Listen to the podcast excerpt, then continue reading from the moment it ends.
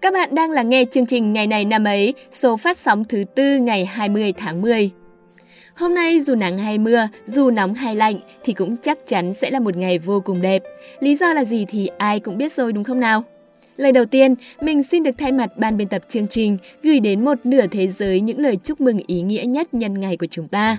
Mình cũng tự cảm thấy thật may mắn khi được làm host của chương trình vào ngày hôm nay để được gặp gỡ tất cả các bạn và lan tỏa niềm hạnh phúc trong ngày Phụ nữ Việt Nam.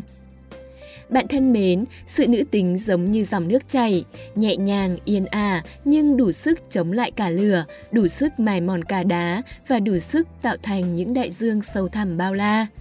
Dòng nước ấy vừa êm đềm dịu dàng lại vừa mạnh mẽ nội lực, khiến những người phụ nữ luôn đủ sức làm những việc thật lớn lao phi thường. Sự nữ tính không phải nằm ở mái tóc dài, đôi môi đỏ hay chiếc giày cao gót. Nó là thứ nằm sâu trong tâm hồn mỗi người phụ nữ mà khi có dịp sẽ được bộc lộ ra. Dù bạn có là nguyên thủ quốc gia, là doanh nhân thành đạt hay là người mẹ full time ở nhà chăm con, thì bạn vẫn là người phụ nữ tuyệt vời, tỏa sáng theo cách riêng của bạn. Có đôi lúc trong cuộc đời, có lẽ nhiều người phụ nữ đã từng ước mình được làm đàn ông để không còn là phái yếu, không còn phải hy sinh. Nhưng sự thật là, dù bạn là ai, bạn vẫn có quyền sống cuộc sống mà mình mong muốn. Đó cũng là điều mà mình muốn chúc tất cả các thính giả nữ của chương trình ngày hôm nay. Bạn sẽ hạnh phúc nếu bạn được sống là chính mình và mình mong các bạn sẽ luôn đấu tranh cho điều đó. Còn ngày hôm nay, chúc các bà, các mẹ, các chị, các bạn nữ sẽ nhận được thật nhiều yêu thương từ những người xung quanh.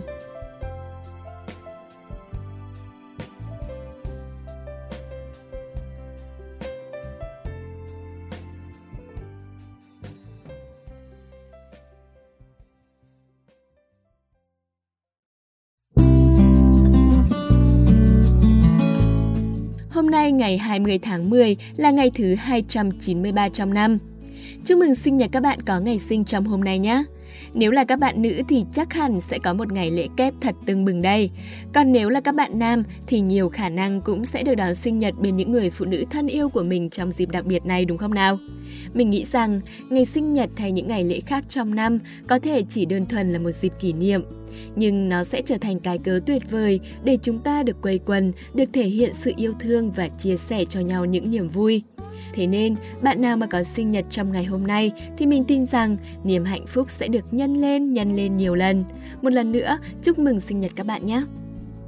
Và tiếp theo sẽ là câu danh ngôn của ngày hôm nay.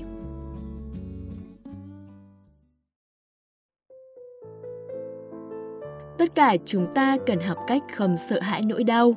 Hãy cố gắng chịu đựng và cảm nhận nó, không phủ nhận nhưng cũng không để bị lún sâu vào nó. Nỗi đau sẽ không kéo dài mãi mãi. Một ngày nào đó, cơn đau sẽ biến mất và bạn vẫn sống. Trước tiên thì mình muốn nói về lý do mình lựa chọn câu danh ngôn này để tặng các bạn trong chương trình hôm nay. Bởi vì phụ nữ nhìn chung đều bị ám ảnh về những nỗi đau nhiều hơn nam giới. Nhưng cuộc đời luôn là biến số và ta có thể phải đối diện với nỗi đau bất cứ lúc nào. Vậy nên, nhân ngày Phụ nữ Việt Nam, mình muốn cùng các bạn chiêm nghiệm về câu danh ngôn này để chúng ta có thể đối diện với nỗi đau một cách đúng đắn nhất. Bạn thân mến, nỗi đau lớn nhất bạn từng trải qua là gì? Trượt đại học, bị người yêu phản bội, trở thành một kẻ thất nghiệp, hay kinh khủng và khó đối diện hơn cả là mất đi người yêu thương. Và bạn có còn nhớ mình đã vượt qua những điều trên như thế nào không?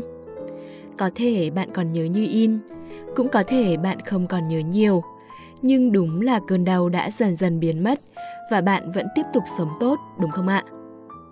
Bản thân mình cũng đã từng trải qua nhiều điều mà mình gọi nó là nỗi đau. Đó là nỗi đau thể chất, đơn giản như việc thay răng, việc ngã xe hay đau đớn tận cùng như việc sinh nở, mà người ta thường ví là như bị gãy hết xương sườn đấy ạ. Nhưng những nỗi đau này qua nhanh lắm, vì thể chất chẳng cần quá nhiều thời gian để lành lặn. Còn những nỗi đau tâm hồn thì mới là sự đáng sợ và thường đeo bám ta, bủa vây lấy ta. Nếu bạn trượt đại học, bạn sẽ bị ám ảnh với cảm giác mình thật kém cỏi. Nếu bạn thất nghiệp, bạn sẽ tự thấy mình vô dụng. Nếu bạn bị phản bội, bạn sẽ mất niềm tin. Và nếu bạn mất đi người thân, bạn sẽ thấy như cuộc đời mình chẳng còn chỗ dựa, chẳng còn ý nghĩa. Chính những điều đó sẽ gây ra nỗi đau lớn trong lòng bạn, khiến cho bạn muốn phủ nhận luôn cả bản thân mình. Đáng sợ hơn, nếu nỗi đau kéo dài mà không được chữa lành, nó sẽ biến thành những căn bệnh tâm lý thực sự. Vậy bạn hiểu rằng không được để mình quá lún sâu vào nỗi đau rồi đúng không nào? Nhưng chỉ nói thế thì dễ quá nhỉ? Bởi lúc mình đau đớn, mình sẽ chẳng có chút sức lực hay ý chí nào để làm việc gì nữa, chứ đâu phải nói quên đi là có thể quên ngay. Thế nên, câu danh ngôn mới khuyên bạn đừng phủ nhận nỗi đau. Điều này là rất quan trọng, bởi chắc chắn sẽ không thể phủ nhận nỗi đau. Nó là tâm trí của bạn, là cảm nhận của bạn, thì làm sao có thể phủ nhận được cơ chứ? Không phủ nhận cũng có nghĩa là đối diện, chịu đựng và cảm nhận nó. Hãy cố gắng bình tâm một chút để đi vào nơi sâu nhất trong lòng mình, lắng nghe và vỗ về nó. Cứ dũng cảm đối diện từng chút một, rồi nỗi đau sẽ dần dần qua đi.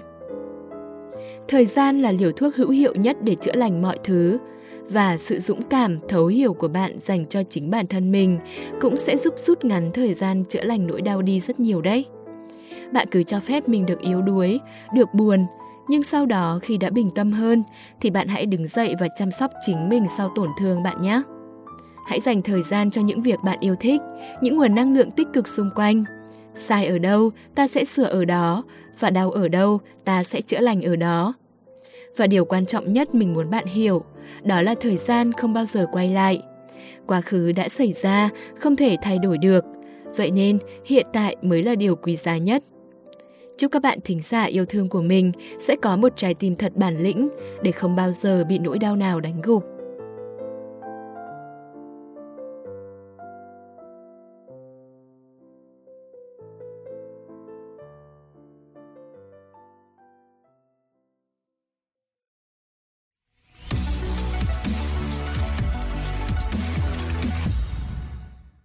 Các bạn ơi, các bạn có tò mò về lịch sử của ngày 20 tháng 10 không?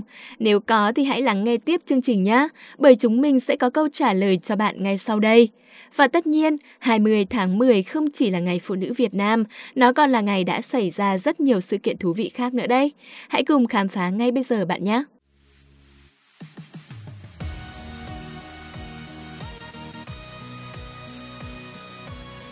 Chào mừng các bạn đã quay trở lại với chuyên mục Ngày này năm ấy.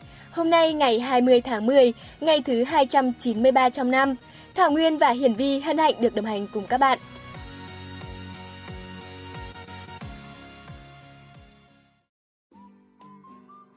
Trước khi bắt đầu chương trình thì Hiển Vi xin chúc tất cả các bà, các mẹ, các chị em luôn vui vẻ, hạnh phúc, giỏi việc nước và đảm việc nhà. Đặc biệt là chúc người bạn dẫn của Vi hôm nay thật là xinh đẹp và nhanh có người yêu nha. Ây da, cảm động rớt nước mắt quá. Quả đúng là chỉ trong những ngày như thế này thì Vi mới dịu dàng với tôi một chút như vậy thôi. Chuẩn đấy. Gì? Được thôi, cố gắng mà tận hưởng ngày hôm nay đây. Vâng, cảm ơn lòng tốt của Vi. Các bạn thân mến, hôm nay chính là Ngày Phụ nữ Việt Nam, ngày lễ kỷ niệm nhằm tôn vinh phụ nữ. Vào dịp này, phụ nữ ở Việt Nam được nhiều người bày tỏ sự quan tâm và tôn vinh dưới nhiều hình thức, và một trong số đó là lời chúc như Hiển Vi đã gửi đến Thảo Nguyên và các bạn vừa rồi. Vào ngày 20 tháng 10 năm 1930, Hội Phụ nữ Phản đế Việt Nam, nay đổi tên là Hội Liên hiệp Phụ nữ Việt Nam, chính thức được thành lập. Đảng Cộng sản Việt Nam đã quyết định chọn ngày 20 tháng 10 hàng năm làm ngày truyền thống của tổ chức này, đồng thời cũng xem đây là ngày kỷ niệm và tôn vinh phụ nữ Việt Nam, lấy tên là Ngày Phụ nữ Việt Nam. Hội Liên hiệp Phụ nữ Việt Nam là tổ chức chính trị, xã hội của phụ nữ Việt Nam, mục đích hoạt động vì sự bình đẳng, phát triển của phụ nữ, hội đoàn kết vận động, tập hợp rộng rãi các tầng lớp phụ nữ, phát huy truyền thống yêu nước, anh hùng, bất khuất, trung hậu, đảm đang, góp phần tích cực vào sự nghiệp xây dựng và bảo vệ Tổ quốc Việt Nam xã hội chủ nghĩa, dân giàu, nước mạnh, xã hội công bằng, dân chủ, văn minh. Chúng ta cùng chuyển sang thông tin tiếp theo. Nhà văn, nhà báo nổi tiếng của Việt Nam vào đầu thế kỷ 20, Vũ Trọng Phụng, sinh ngày 20 tháng 10 năm 1912. Nổi tiếng với giọng văn trào phúng châm biếm xã hội của mình, một số người đã so sánh ông như ban giác của Việt Nam. Vũ Trọng Phụng sinh năm 1912 và mất năm 1939 khi chỉ mới 27 tuổi. Cha ông là Vũ Văn Lân, làm tránh quán làng Hảo, thị trấn Bần, huyện Mỹ Hào, nay là huyện Văn Lâm, tỉnh Hưng Yên. 7 tháng tuổi, Vũ Trọng Phụng đã mồ côi bố mẹ ông quê gốc Hà Đông, khi đó mới 24 tuổi đã ở vậy nuôi con. Có lẽ do sớm côi cút, lớn lên lại phải chịu cảnh cơ cực, nên người thanh niên Vũ Trọng Phụng vô cùng nhạy cảm trước xã hội biến động, đặc biệt là tầng lớp dưới đáy xã hội. Trong khoảng 10 năm cầm bút sáng tạo, từ năm 1929 đến năm 1939, Vũ Trọng Phụng đã để lại cho văn học Việt Nam 66 tác phẩm với các thể loại 40 truyện ngắn, 9 tiểu thuyết, 9 phóng sự, 7 kịch, một dịch thuật, đó là tập Giết mẹ năm 1936, nguyên bản là tác phẩm của Victor Hugo. Thiên phóng sự đầu tiên viết về cờ gian bạc lận có tên là Cạm bẫy người, in đầu những năm 30, ngay lập tức sớm khẳng định một lối viết hoàn toàn mới, mang thương hiệu Vũ Trọng Phụng. Tiếp đó là các tác phẩm không một tiếng vang, kỹ nghệ lái Tây, rút tình, càng khẳng định sức căng, độ nhạy bén và đặc biệt là lối hành văn sắc sảo, hài hước, vô cùng hiện đại và hiện thực của Vũ Trọng Phụng. Kể từ đây, một ngòi bút vừa xuất hiện đã gây chấn động làng báo, làng văn nước Việt trước cách mạng tháng 8. Giới cầm bút thời ấy tấn phong Vũ Trọng Phụng là ông vua phóng sự Bắc Kỳ khi ông mới ở độ tuổi đôi mươi. Bước sang những năm 1935 đến năm 1938, hàng loạt những phóng sự đã đạt độ chín của ngòi bút tài năng ra đời mà hôm nay chúng ta đọc vẫn còn thấy mới. Đó là Cơm thầy cơm cô, Lục xì, Làm đĩ và các tiểu thuyết vào loại điển hình của nền tiểu thuyết Việt Nam hiện đại như Dâm tố, Vỡ đê, Số đỏ, với tinh thần chiến đấu sâu sắc, với khả năng đào sâu mọi mặt đời sống xã hội, đặc biệt là cách viết hiện thực, hiện đại trong một bối cảnh xã hội hết sức rối ren, đã cho thấy ở Vũ Trọng Phụng có sự tuyên chiến với cái xấu, cái ác, ý thức công dân, ý thức dân tộc được ngòi bút nhà văn xây dựng, đề cao, chuyên sâu, cũng là am tường tất yếu sự bùng nổ của cuộc cách mạng tháng 8 lật đổ chế độ thối nát liền sau đó. Đó chắc chắn là một dự báo xã hội nhạy bén, chỉ có thể có ở những ngòi bút tài năng và tâm huyết. Có thể khẳng định, Vũ Trọng Phụng là nhà văn tiền chiến thành công ở nhiều thể loại văn học và báo chí, phóng sự, tiểu thuyết, truyện ngắn, kịch, chính luận, thời đàm, mà sau này dường như ít nhà văn nào có ngòi bút phong phú như ông. Trong các nhà văn nhà thơ vang danh thời tiền chiến như Nam Cao, Nguyễn Tuân, Huy Cận, Xuân Diệu, Nguyễn Công Hoan, Vũ Trọng Phụng, Nguyễn Đình Thi, Chế Lan Viên, Tô Hoài, Nguyên Hồng và liền sau đó là xây dựng nền văn học cách mạng, thì nhà văn Vũ Trọng Phụng có đóng góp ở vị trí hàng đầu. Nhà văn Vũ Trọng Phụng đã được đặt tên đường ở thủ đô Hà Nội và thành phố Hồ Chí Minh. Chúng ta cùng chuyển sang thông tin tiếp theo.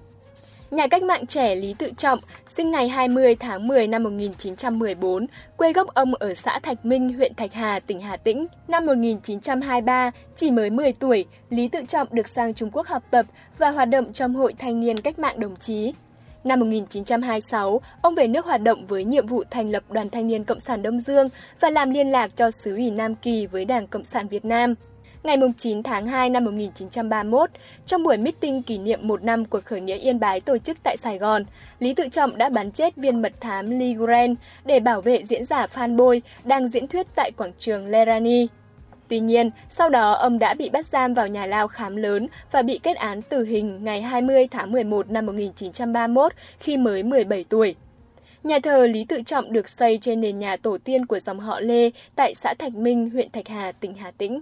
Ông có một câu nói nổi tiếng như sau, tôi chưa đến tuổi thành niên thật, nhưng tôi đủ trí khôn để hiểu rằng con đường của thanh niên chỉ có thể là con đường cách mạng và không thể là con đường nào khác. Tôi tin rằng nếu các ông suy nghĩ kỹ, thì các ông cũng thấy cần phải giải phóng dân tộc, giải phóng những người cần lao động như tôi. Hiện nay tên của ông đã được đặt cho tên của một giải thưởng của Trung ương Đoàn Thanh niên Cộng sản Hồ Chí Minh dành trao tặng cho thanh niên. Ngoài ra tên ông cũng được đặt cho nhiều trường học và con đường ở Việt Nam. Tiếp theo là một thông tin về lĩnh vực văn học. Nhà thơ, nhà giáo, nhà nhiếp ảnh Bàng Bá Lân mất ngày 20 tháng 10 năm 1988 tại thành phố Hồ Chí Minh, hưởng thọ 76 tuổi. Ông tên thật là Nguyễn Xuân Lân, chính quán là làng Đôn Thư, Tổng Ngô Xá, huyện Bình Lục, tỉnh Hà Nam. Trước cách mạng tháng 8, ông đã có những tác phẩm Tiếng thông gieo năm 1934, Xưa, hợp tác với nữ sĩ Anh Thơ năm 1941, Tiếng sáo diều năm 1939 đến 1945. Vào Sài Gòn, ông dạy học và cộng tác với nhiều nhật báo Tuần San, Bán Nguyệt San và xuất bản thêm Để hiểu thơ năm 1956, Thơ bảng Bá Lân năm 1957 và Tiếng võng đưa năm 1957. Hai nhà nghiên cứu là Hoài Thanh và Hoài Trân nhận xét về thơ bảng Bá Lân như sau. Đồng quê xứ Bắc đã gây cảm hứng cho nhiều nhà thơ, nhưng mỗi nhà thơ xúc cảm một cách riêng, Bàng Báo Lân không có cái tỉ mỉ của anh thơ, không nhìn đủ hình dáng đời quê như anh thơ. Anh thơ có khi nhìn cảnh không mến cảnh, Bàng Báo Lân có khi lại mến cảnh quên nhìn, nhưng đã lưu ý đến cảnh nào, bàng Báo Lân thường lưu luyến cảnh ấy, như khi người ta tả một buổi sáng. Cổng làng rộng mở, ồn ào, nông phụ lững thững đi vào nắng mai. Bởi thế có lúc người ta đã cảm nhận được hồn quê vẫn bàng bạc sau cảnh vật. Tiếp tục chương trình sẽ là những sự kiện diễn ra trên thế giới.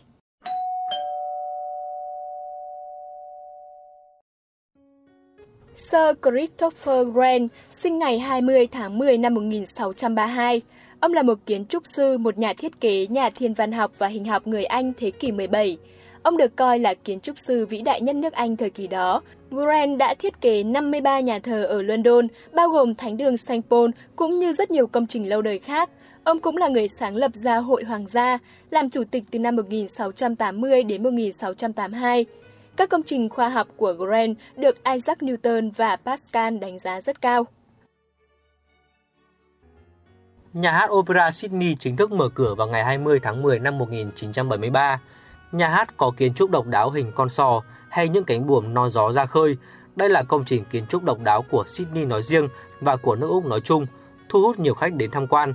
Đây là một trong những công trình kiến trúc tiêu biểu nhất thế kỷ 20 và là một trong các địa điểm biểu diễn nghệ thuật nổi tiếng nhất thế giới tọa lạc tại Benelong Point ở bến cảng Sydney, gần với cây cầu Sydney Harbour cũng nổi tiếng. Tòa nhà và khu xung quanh tạo nên một hình ảnh nước Úc đặc trưng. Đến đây thì thời lượng của ngày này năm ấy hôm nay đã hết. Xin cảm ơn các bạn đã chú ý lắng nghe. Xin chào và hẹn gặp lại.